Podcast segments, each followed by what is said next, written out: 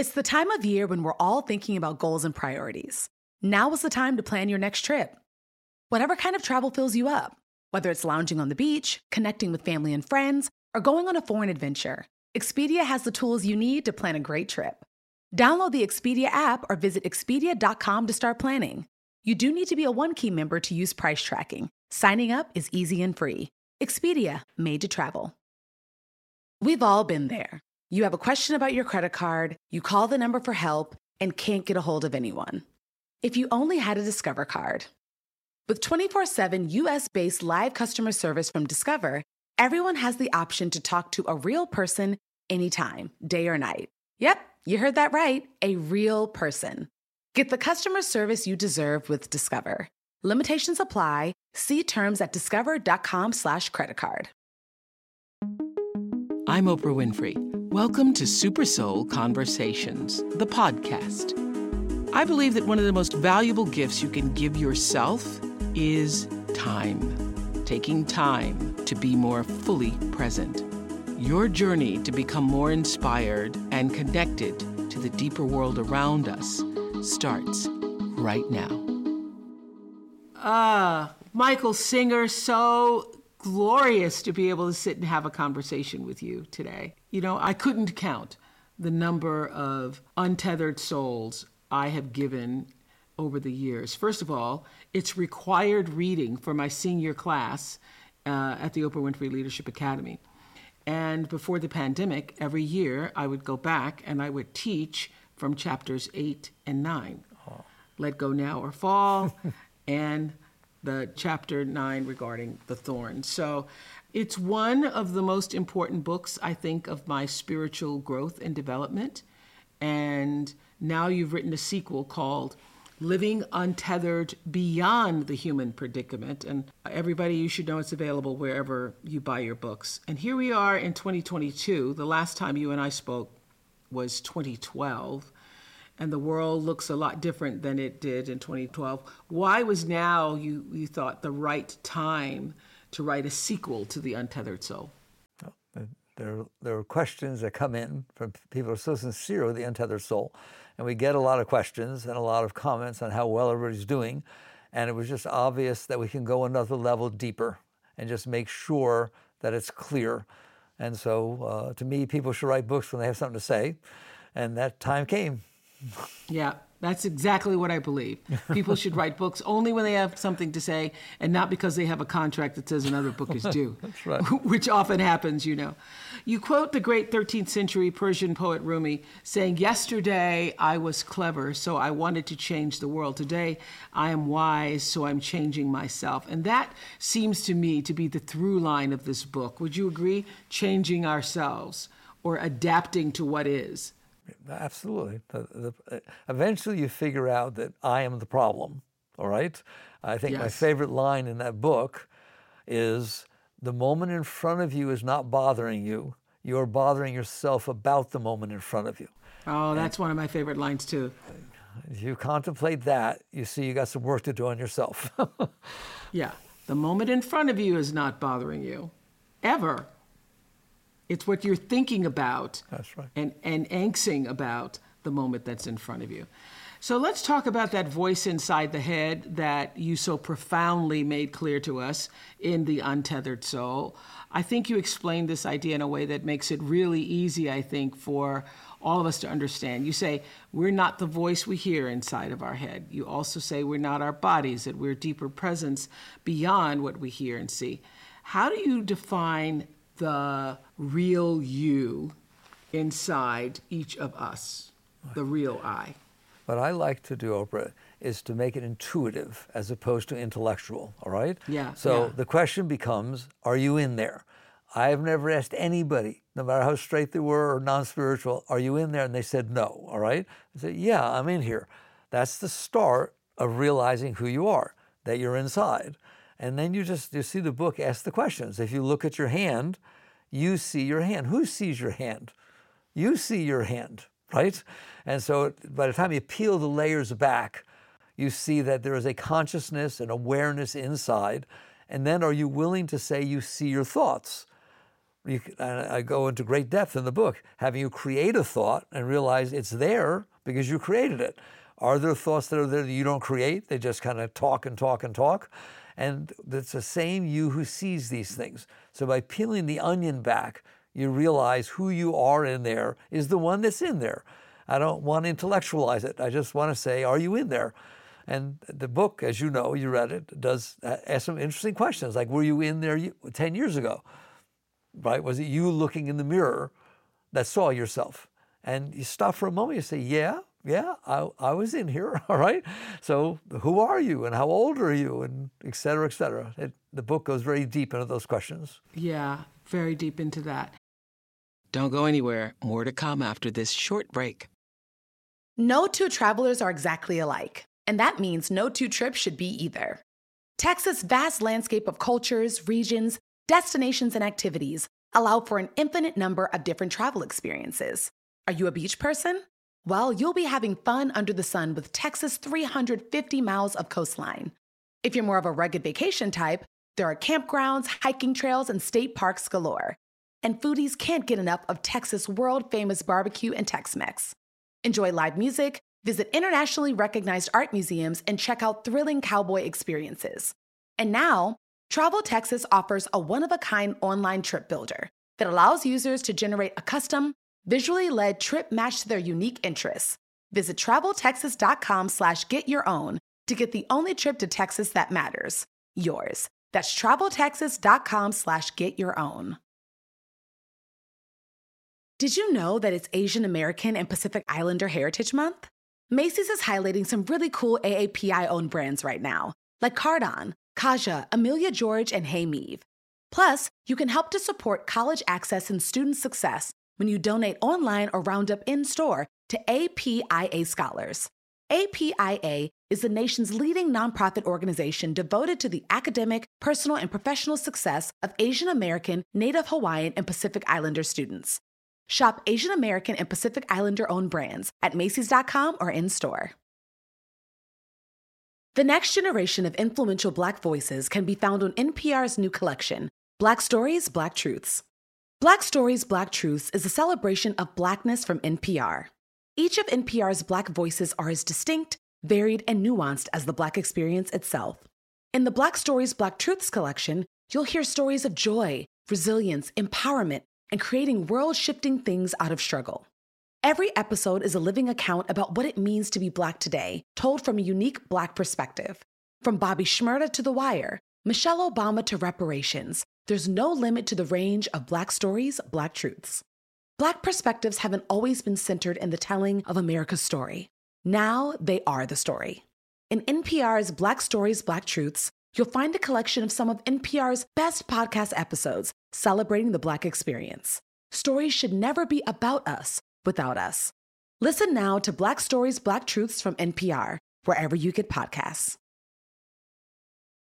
Um, you say, Michael, that there are only three things we experience inside of ourselves. Walk us through what they are the world coming in through our senses, our thoughts, and our emotions. That's correct. I call it the three ring circus. Okay? Mm-hmm. So once you realize you're in there, which hopefully, either because of the previous books that I and other, other great people have written, people wake up and realize, yes, you're right, I'm in here. What are you doing in there? What's it like to be in there? Not do you like it? Not you know, do you have a problem? I'm not, I'm not a psychiatrist or psychologist, right? right? It's just you're sitting in there, and literally from an a scientific point of view, what are you experiencing in there? And so one thing you experience is you have five senses, and that's the only reason you see this world all right, is because you have five senses. If you did not have the five senses, the world would be going on and you wouldn't know it. But because your senses send the messages back to you, that's one thing you experience sight, sound, taste, uh, touch, smell, and they're coming in. But that's not the only thing that comes in. That, well, it's the only thing that comes in. It's not, not the only thing you experience. You have thoughts going on in there, you have emotions going on in there. So the question becomes where do they come from? What are they made of? Why am I experiencing this? And what can I do about it? So you're just starting. Buddhists say work from the root, okay? The root is you're in there and you're experiencing these things. Can we start there and have a discussion? Mm, I thought it was effective how you set the table for us at the beginning with a brief history of the physical universe and what scientists have learned to be true. And I wonder, why did you start with explaining how humans, we humans, fit into this grand scheme of things like the Earth, the sun, and the stars?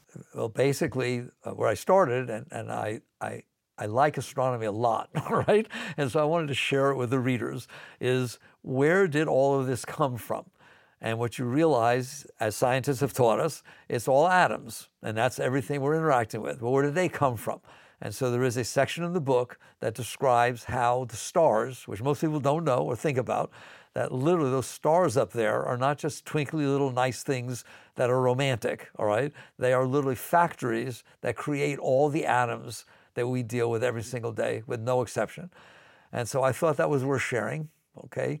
And then humans basically, when the earth got formed uh, by the atoms pulling themselves together with gravity, then evolution took place and we ended up being here. And here we are. I, I, love what you write when you say, unfortunately, life on Earth rarely unfolds exactly as we want it to. And if we resist, our experience can be quite unpleasant. And that only by accepting reality can we work with the flow of life as it passes by and create a better world. All of science is based on studying reality, learning her laws, and then working with those laws to improve our lives. For a spiritual book, you use science quite often to inform these ideas. How do science and spirituality work in tandem? They, they should be complete that, that, because truth is truth. How's that? All right, and spiritual spirituality is about truth. It, you know, it's not about beliefs. It's about truth. And what the scientists are doing is helping us find deep truths. And one of the things they have found, which is really amazing to me, is that by the time they look past the atoms, past the molecules, past electron, electron neutrons, and protons, they find this thing called the quantum field, which is pure light. And the scientists are literally telling us what spirituality has told us for a long time, which is the whole thing is made of light. Now, when you hear that spiritually, you question how can how can be how can every single thing I see be made of light? Your scientists are telling you that that when they got down there to the quantum field, that there is no form. It's really just waves of energy, pure light, and they can explain how you go from that light to the uh, uh subatomic particles that make the electron, neutrons, and protons. And so to me, that just blows my mind. I'm sorry, right? That we now have scientists telling us what spirituality has told us from the beginning of time which is it's all made of light. Well, as you know, modern culture seems to be divided between either you believe in God or you believe in science. Uh-huh. Why do you think this either or opposition has, has, has prevailed? Because of the mind. Mm. Because people have formed in their minds concepts and views. I said that was one of the three things you look at in your mind. Well, unfortunately, your mind has taken over okay? And it's just basically what do I believe, what do I like, what do I not like, etc.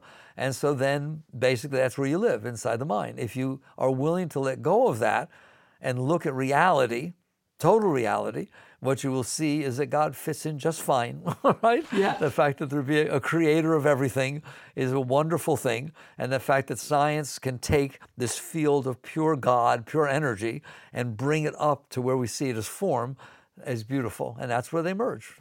Well, you know, you, you, you, write that resistance is the beginning of what you call the fall from the garden. I, I love this section where you talk about clinging and suppression. It's what causes us to lose touch with the magnificence of life and creation. That you use the example of how we react to a butterfly or to a rattlesnake. So, can you explain this idea of clinging and suppression? Right. Well, it starts with, and the book goes into great detail, as you know, mm-hmm. it starts with where did mine come from? All right? And what you realize is that the world is coming in, it comes into your senses, and normally it flows all the way back into this deep experience of wholeness and fullness you experience. And then what happens is the self, the consciousness, that which is in there, doesn't always be comfortable with everything that comes in. And so instead of experiencing it and letting it pass, it resists it and holds it away from itself. Or if it really liked it, it clings to it and holds it. And that result is that's how you build the personal mind by holding these thoughts and experiences inside the mind instead of letting them come all the way through and having a full experience. They used to call it a gestalt, all right? That would just come all the way through. So basically, when you cling or you resist, you started to build a mind instead of reality. Reality already passed through. The rattlesnake's gone, the butterfly's gone, but not inside of you. You held it inside of you. And that becomes a challenge to the real world that you're more interested in the stuff you held on to in your mind, in your psyche, than you are in what's happening in front of you at that moment. And that's where you get lost. And that's what I call the fall from the garden. Because yeah. now you're not dealing with God, you're not dealing with reality, you're dealing with your thoughts. Yeah, it's, it's also what you talk about in Untethered, chapter 8, in letting go now, or you fall dead into whatever it is that's consuming you. Um, you say most of us lead lives devoted to meeting our demands. Uh, I would say, correct. Finding the perfect job, having the best relationship, the best house, the best car. When life doesn't align with our personal preferences, a lot of people become upset, agitated, angry, resentful, fearful. And you say, we are never going to be okay inside if we always get what we want. And I was like, really? I think that's what everybody's striving for. Right. The problem is the world is not unfolding in accordance to what you want. You have to go out there and try to find or make things be the way you want. Nobody has ever succeeded fully doing that all the time. That's where anxiety and fears and self, all kinds of stuff comes from, all right? So you may think you're all right, but what you're doing is working and stressing to get these things. Even beautiful relationships don't always unfold exactly the way we want. In fact, they never do, right? And so this concept of getting what you want every time leaves you stressed. Because if you feel that's the only way I can be okay is to get what I want, whereas there's a much higher way to be okay, and that is to be okay. Instead of don't make a mess of your mind and then try to match it with the world, clean up inside and feel the joy and natural high that you have inside, and then you can enjoy the world however it unfolds.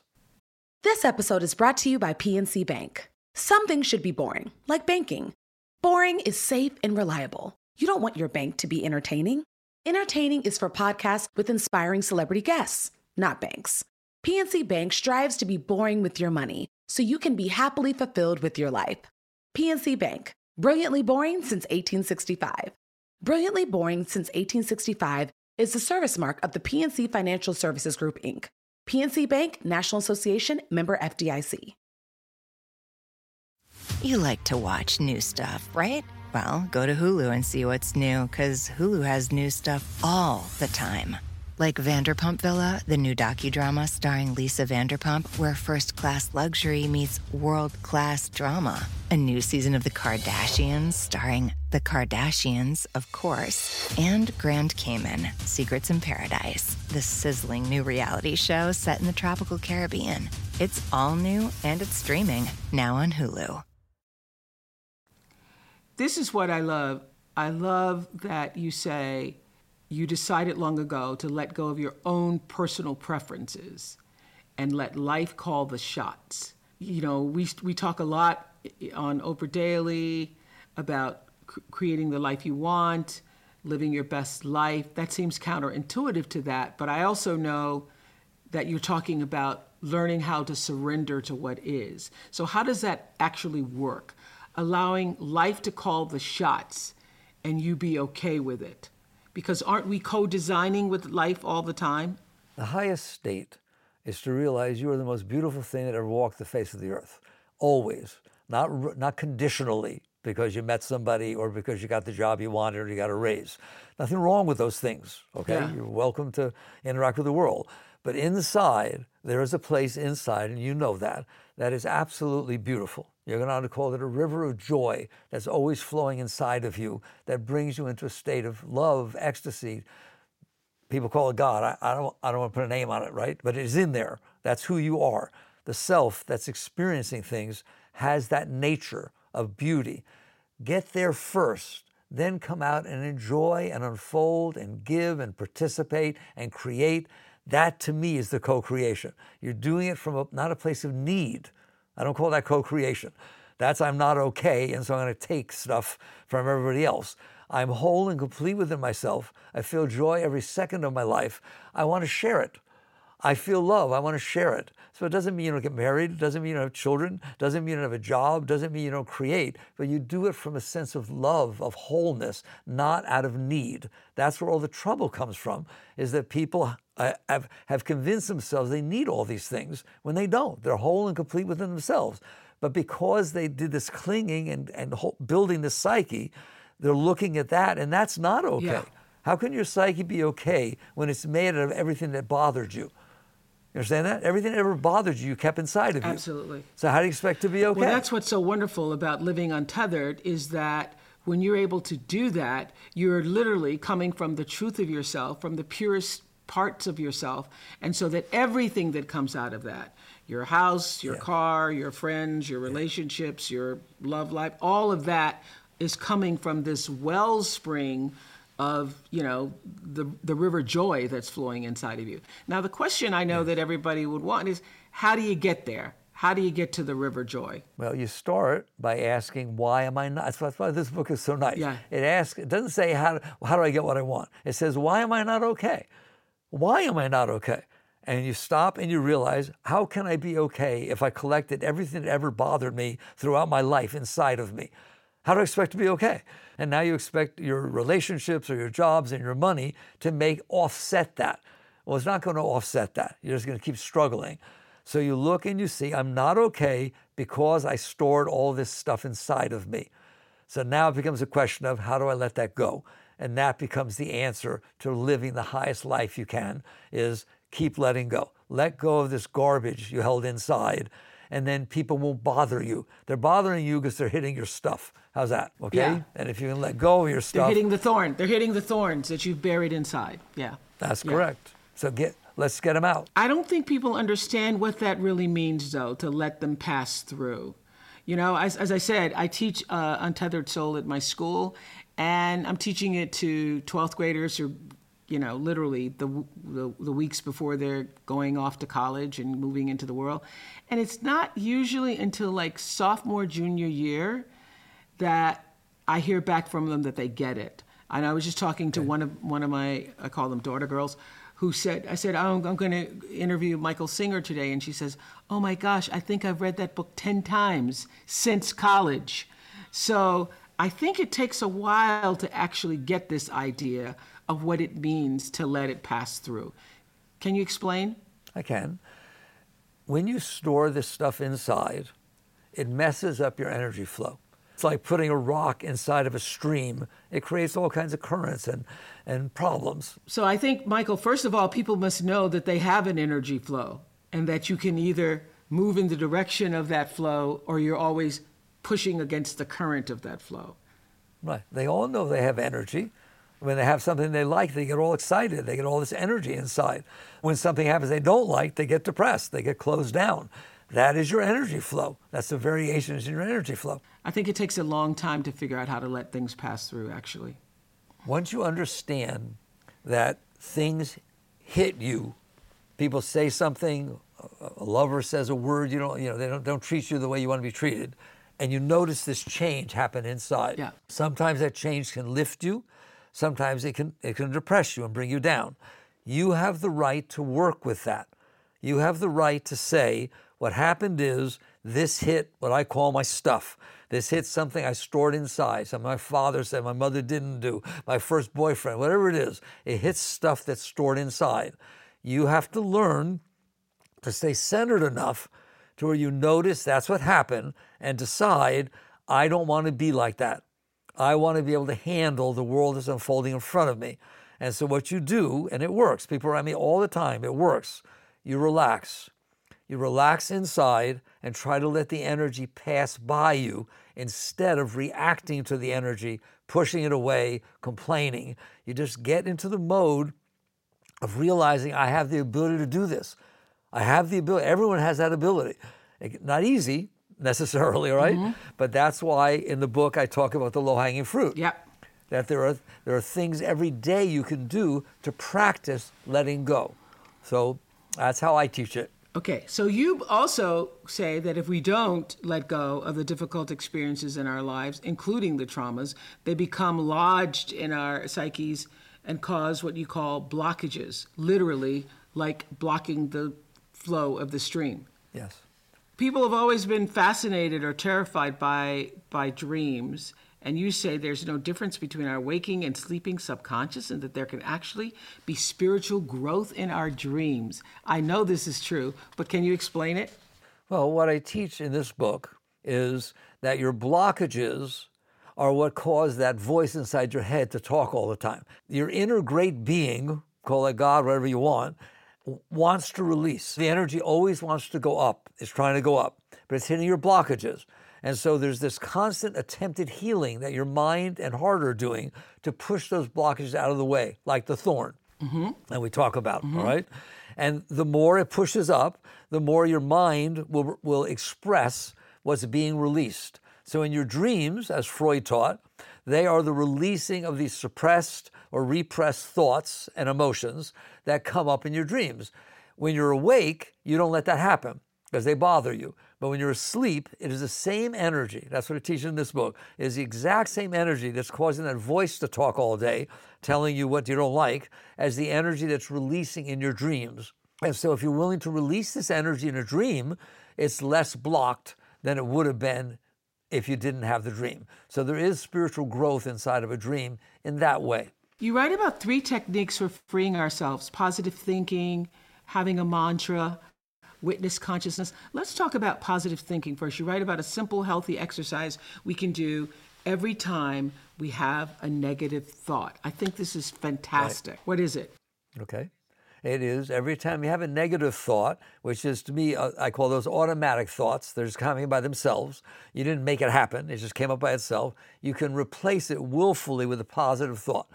So if your mind all of a sudden says, I don't want to see David, he hurt me last time, just sit there and say, I'd like to work out with David, our problem. I don't want to be like that. Just you willfully replace the negative thought which is just an automatic thought of your suppressed right. stuff releasing itself, replace it with a positive, willful thought, and it will change your life. I think uh, you know. I tell people to have to have a, a, a shelf, a storage of positive thoughts that you can go to when the negative stuff shows right. up. Do you do that? I, I, to the extent, if I have a problem with my mind, which of course is much better after 50 years, but I hope, but if I have a problem with my mind and it's not just going through, all right, I will change what it's saying to a positive thing. I use the example in the book. Let's say it's hot. You just walk around, oh, it's so hot. Oh my God, I'm dying. It's so hot.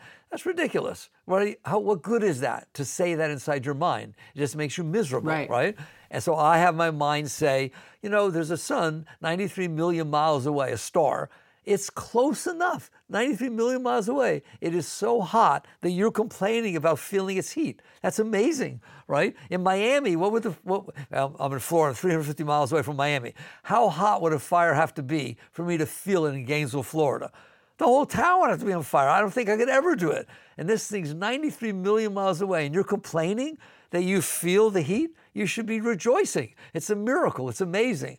That's how science can help you, by the way, yes. right? By bringing reality into the show instead of your stupid little personal complaints. You also mentioned mantras. You believe in mantras. How do mantras help us? Well, I the way I teach mantra in this book, I don't teach mantra, but the way I mention this book, I don't want it to be an Indian, Hindu, yogic thing. I don't know. It's basically saying you can replace your negative thoughts with a positive thought, but that's a lot of work, okay, to do that all the time. You can also, have you ever noticed that you can have a song going on in your mind by itself that you can't even stop if you try right. to? What if instead of a song, it was saying, I love God, or I'm the happiest person in the world, and the happiest person in the world. That's a mantra, too, by the way. All right? I'm always okay. I'm always okay. And that got instilled in a deeper layer of your mind than the one that's doing the silly talking, right? And the next thing you know, it's going on all the time. It's just sitting there reminding you without any effort. You don't have to replace it with a positive thought. It's already going on in there because you just repeated it over and over again during your meditation time or during driving. And next thing you know, like the song, except this is much nicer than a song, all right? It's going on inside your head. And now what happens when the voice starts, you know what I mean by the voice? You just lean back. You just lean back, and all of a sudden it's saying God, God, or or I'm happy. I'm always happy. I want to always be happy. Whatever suits Yeah. you. It doesn't have to be some Sanskrit Yeah. mantra. My, my favorite that I've taught my girls over the years is things are always working out for me. There you go. Things are always working out for me because things always do. And I think if most people That's right. listening to us right now, if you if you're still here, if you're still standing and you're a full blown adult and been through some stuff, things are always working out for you. So that is one that you can repeat to yourself and actually believe. Do you have a couple of others? Uh, Everyone's going to be different. Yes. You understand that? Uh-huh. A religious person will like to say Jesus Christ, Jesus Christ, Jesus Christ, or a Buddha, whatever it is, right? And if somebody who's not religious will sit there and say, I didn't create this world, I'm experiencing reality. You know, the scientists can say, it's so personal what works for you that you feel comfortable with that I just want to tell people if you will put that layer in your mind, it will change your life. Of course it will right? You're taking a shower. What goes on in your mind now? Instead, you start hearing this beautiful, beautiful phrase going on inside. So, you know, di- different strokes for different folks. Absolutely. That's how I look at but it. let's let's get back to the surrender thing again, because I think the thing that causes most people such anxiety in the world, such stress, such angst all the time, is not being able to accept the present moment. And you right. talk a lot about this, about you know being able to release yourself into what actually is, which we've talked a little bit about before. But could you talk more about that, about the misery caused by not accepting what is? Well, the reality, one of the phrases, uh, sentences in the book, which I really like, says, right, no one has ever been able to make something not happen that already happened. Period. you may not want it to happen again, right? You may do whatever you want, but if it happened, it's over. That's real, all right? So you only have a choice, all right? Either you resist or you accept. Getting it right down to simple Right. stuff, right? If it already happened, somebody said something, okay? Either you resist it or you accept it. Where do you see the difference? If you resist it, it causes all kinds of trouble inside of you. It hits all the stuff from before. All kinds of disturbance happens inside. If you start off by saying, well, at that moment, it's reality. That's what they said. I can handle that. I can accept that. Doesn't mean I'm not going to do anything about it. It doesn't matter if I'm going to work with it. But my starting position is not one of reactive resistance. That will change your life. Hmm. In the process, we mentioned this a moment ago, of releasing or letting go, you recommend practicing with simple things you call the low hanging fruit. Can you give us some more examples of the low hanging fruit? Yeah, one, one thing I found really early in my growth was that he, he is really sensitive about the weather, right? Certain time, he likes it between 68 and 72 with a humidity below 50%, the wind between, I don't know, two and five, right? It's just, that's crazy, right? Therefore, you're not okay in all the other things. Why did it have to rain today? Oh my God, the wind's blowing my hair, I just had it done. All kinds of complaints about the weather. So let's start with the weather. What good did any one of those complaints do? And the answer is nothing. It didn't change the weather. Why are you I doing it then? I Why are you doing it? Would you eat would you eat food that made you sick and do it over and over again? No, right? You would try to eat a way that makes you feel good. Those thoughts do nothing good. I call them a 100% a cost benefit analysis, 100% cost, zero benefit. All right, you're a business person, all right? Would you pick would you pick a, a offer that was 100% cost and zero benefit? That's what complaining about the weather does. That's a low-hanging fruit. What do you mean? Work with it. Don't get into it. Realize you're hurting yourself by complaining about something that you can't change and there's nothing wrong with it. It's just weather. Give me a break. That's what I mean by low-hanging fruit. Ah, I love it.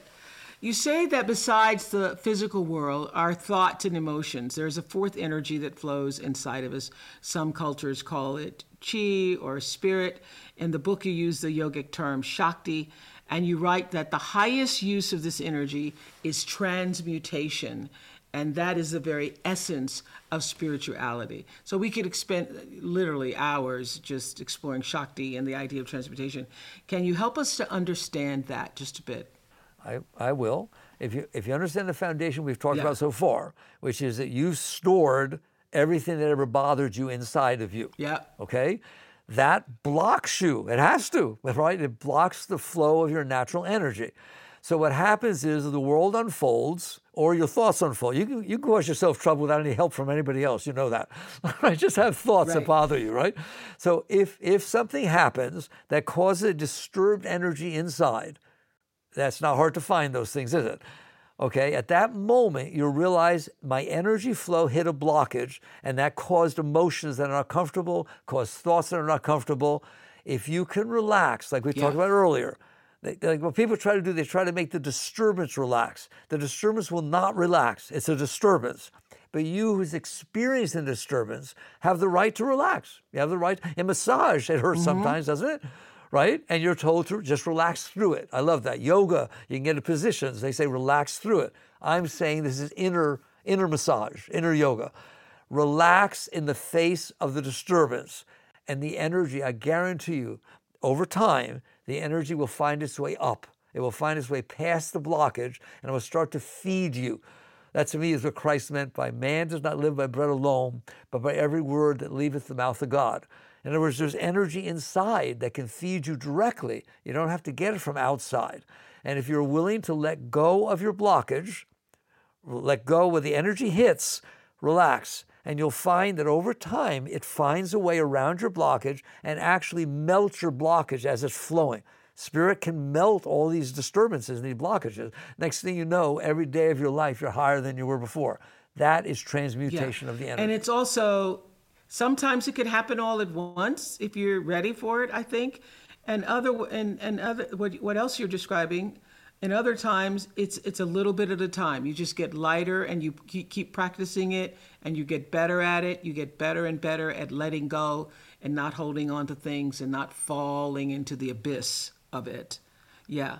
That's right. And you say that if we don't release our stored pain, we continue to live with the same old dysfunctional patterns, which is what we're seeing in the world, stuck in the same life, yes. blaming our bad relationships, our jobs. How do we transmute our energy, Michael, into something uplifting?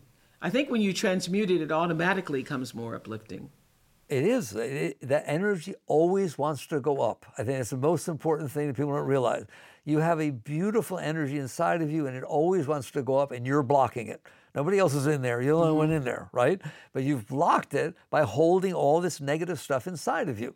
Everything that ever bothered you, Oprah, is still inside, all right?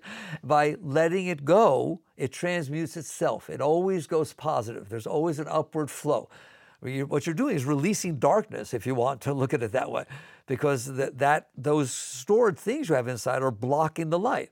As you let them go, or no matter what you have to go through, sometimes it's difficult, but you're eventually you'll catch on. I want to go through this. This is called cleansing, spiritual cleansing. I want to go through the releasing of all this stuff inside of me. Um, I think what you write on page 138 so powerful. There's one message uh, here, it's this one, because after interviewing thousands of people, I have found that the common denominator is everyone just wants to be okay. And you write, every single moment of your life, you're either naturally enjoying what is or letting go of what's keeping you from enjoying what is.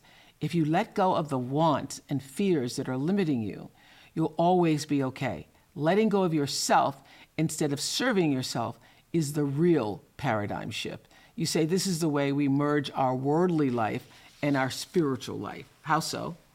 Well, once you catch on that the name of the game, meaning the meaning of your life, is not to get what you want, because what you want is what you don't have inside. You're not filled. If the energy is flowing inside, I'm glad to tell you, there is no want. You're whole and complete within yourself, and that's what you're experiencing all the time. Great joy, great love. If you're not feeling that, it's because you block that. So what the blockage tells you to do is I need this, I need that, I need this to change, I need a new house, I need a new car, I need to be better than this person, I need compliments, mm-hmm. I need, all right? Because they're compensating for what you're missing inside. Once you catch on that that is not the highest way to live, okay? The highest way to live is to get rid of those blockages so you feel the joy and the love, and that's the paradigm shift. One way is I need to find things that will compensate for why I'm not okay. And the other is I'm going to get rid of these blockages inside that are making me not be okay. Those are the two choices you have in your life. I, I, I, you and I share the same belief about intention as a daily practice. I learned that from Gary Zukav many years ago. And you say, we can't control the physical world, but inside our minds, there are no limitations. We can set an intention every morning to let go of what is blocking us. Be intentional about that. Explain that a little further. That's I'm saying that's the meaning of your life. The meaning of your life is to let go of the darkness, the disturbances, and the, co- the blockages that you've stored inside of you. As you do, you become a higher being and you can share. I, I, then you are a giver yeah. instead of a taker. Most people are out there, you know what I'm saying, having to need things to be their way. Yeah. That's mm-hmm. taking. Okay? When you become whole or inside, light, joy, love is coming off of you. You are giving yeah. to everything in life. A lot of this is so complicated, I know, and sounds foreign to people who have not read Untethered Soul. Untethered Soul is one of two books that's always, always by my bedside. And I come back to read it over and over and over and again. And so do my girls, daughter girls. As I was saying earlier, one just told me that she'd read it at least 10 times since graduating from college. And so these concepts are challenging if you don't understand the most basic principle that Michael Singer talks about, Mr. Singer, talking about you, um, in The Untethered Soul. And he begins talking about that voice that is incessantly moving in our head and how you come to distinguish the voice from your true self. You are not the voice, you are the observer of the voice, you are the awareness of the voice, but you are not the voice or the voices constantly chatter, chatter, chatter, chatter, always in your head. And that is fundamental to understanding the principles in living the untethered soul. So I hope you will do yourself the spiritual favor and give yourself the spiritual grace, actually, of reading Untethered Soul. It's one, it's actually been one of the most important books of my journey to spirituality. So everything Michael Singer is saying in Living Untethered and in The Untethered Soul is based on you understanding that you are not your thoughts, that you actually are the awareness of those thoughts. You control the thoughts, the thoughts don't control you. Otherwise, I know, I'm, I'm trying to listen for all the people who are listening around the world who are like, hearing this for the first time, like, what is this guy talking about? So it only works if you understand that fundamentally. Oh, I, I, that's true. Okay, what you're saying is true. I think we go back to the original sentence that we yes. both said we liked in the book, which said, "The moment in front of you is not bothering you; you are bothering yourself about the moment in front of you." That goes. They should be able to understand that. People should understand that I'm the one who got upset by what he said, by what mm-hmm. this person said. All right. Uh, somebody else didn't get upset by it. Okay. I did that inside myself. I bothered myself. How could he say that? Why would he say that? You're welcome to do that, but you'll notice, forget whether you see your thoughts objectively or not. You do see that you're doing that, right? That you are creating that problem inside yourself. I would like them to, I would like everyone to at least understand there's, a, there's an option to doing that. You can learn not to cause all that trouble inside yourself and then deal with the problem rationally, calmly, and you'll find your life is much better off. And you caution readers not to call themselves enlightened. What are the pitfalls of having a spiritual ego? Oh my God, it's so big. We can't. We have I know, enough, I know. enough time. All right, it, you've just replaced you've replaced your ego, which you decided I don't want to have be like that. Okay, with a spiritual ego, and now you want everybody to think of you that way, and you try to win, and you're afraid of talking to people, and how do you dress, and do you look spiritual, and did that sound spiritual? The next thing you know, you got the same ego, except it's talking about spiritual stuff. You didn't do anything. It's incredible. I know. I actually, I think it's the worst when people uh, walk around making themselves because they've been to so many conferences and they've meditated and they've sat in the da da da da da, and now they have the big spiritual egos. I'd like to end with this quote on page 191. You write, "Over time, you will find there's a place inside you that's behind the commotion of the storm. You can simply relax and fall back into that place." This is the place from which you are noticing the inner commotion. And this place is still quiet, and there are never any storms. That is the seat of self. You don't find your way back to self, you simply cease to leave. If you work on this, you'll come to a beautiful state within that is always there for you. It's a place of refuge, and all you ever need to do is keep letting go. That is the life of surrender. So beautifully written. I can't imagine anyone who doesn't want to live in the state you describe. Do you believe it's possible to be there all the time? Yes. Are you there? Are you there all the time? I, first of all, I never talk about where I am because beings there are beings that are much greater than me. That's not what we're talking about, right? But basically, I, if you will let go of what's keeping you from being there, as opposed to trying to be there, just let go as at what's keeping you from being there. Uh, you, we talked about Rumi. There was another quote from Rumi that I didn't put into the book, right. which is a nice way to end, right? Right? He said, "It is not for you to seek love." It is for you to seek and remove the blockages you have put in her way. All right? All right? Otherwise, I'm not going to say, you understand. That's what I'm saying with this. Don't worry about where you're at. Worry about letting go of what's keeping you down. Everyone's mm-hmm. trying to reach up, right? They've got anchors. They've kept all these anchors inside. If you will let go of those every single day to the best of your ability, you will be able to answer for yourself whether you can stay there all the time. Like there's always higher. All right, so th- I can't answer. there's always higher. You just make sure that you are letting go of what's keeping you down, and you will be the hot air balloon that goes up by itself. Ah, I love that. Thank you, Michael Singer, for sharing your wisdom and helping us to light our own way. Um, I have to ask you have you been surprised by the power and influence that Untethered Soul has had in the world? Yes. I think it's beautiful. It's like, and I think you helped a lot, by the way. All right, it it it is helping millions of people, and that is very very fulfilling. Yeah. And I thank you. I thank you for the part you played in that. Well, I'm I was delighted to be a part of it and also to share it with as many people as possible.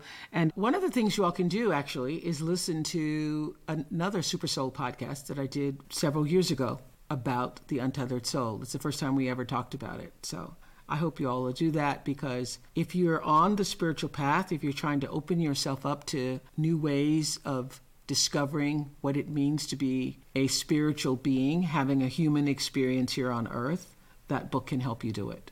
Untethered Soul and then Living the Untethered Soul. Thank you, Michael. Thank you, Oprah. Bye bye. Bye. Bye, everybody. I'm Oprah Winfrey, and you've been listening to Super Soul Conversations, the podcast.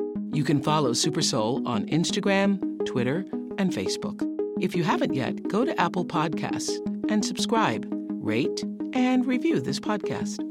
Join me next week for another Super Soul conversation. Thank you for listening. Is this house a good price compared to others in the area? Are prices going up or down? If I don't make an offer right this very moment, will I miss my chance? These are just some of the questions a home buyer might ask. And these are the sorts of questions an agent who is a realtor can help answer. Because realtors have the expertise, data, and access to specialty training to help you navigate the process of buying a home. They provide support, guidance, and have your back every step of the way. That's what realtors do, because that's who we are. Realtors are members of the National Association of Realtors. Life is a highway and on it there will be many chicken sandwiches. But there's only one McCrispy. So go ahead and hit the turn signal if you know about this juicy gem of a detour.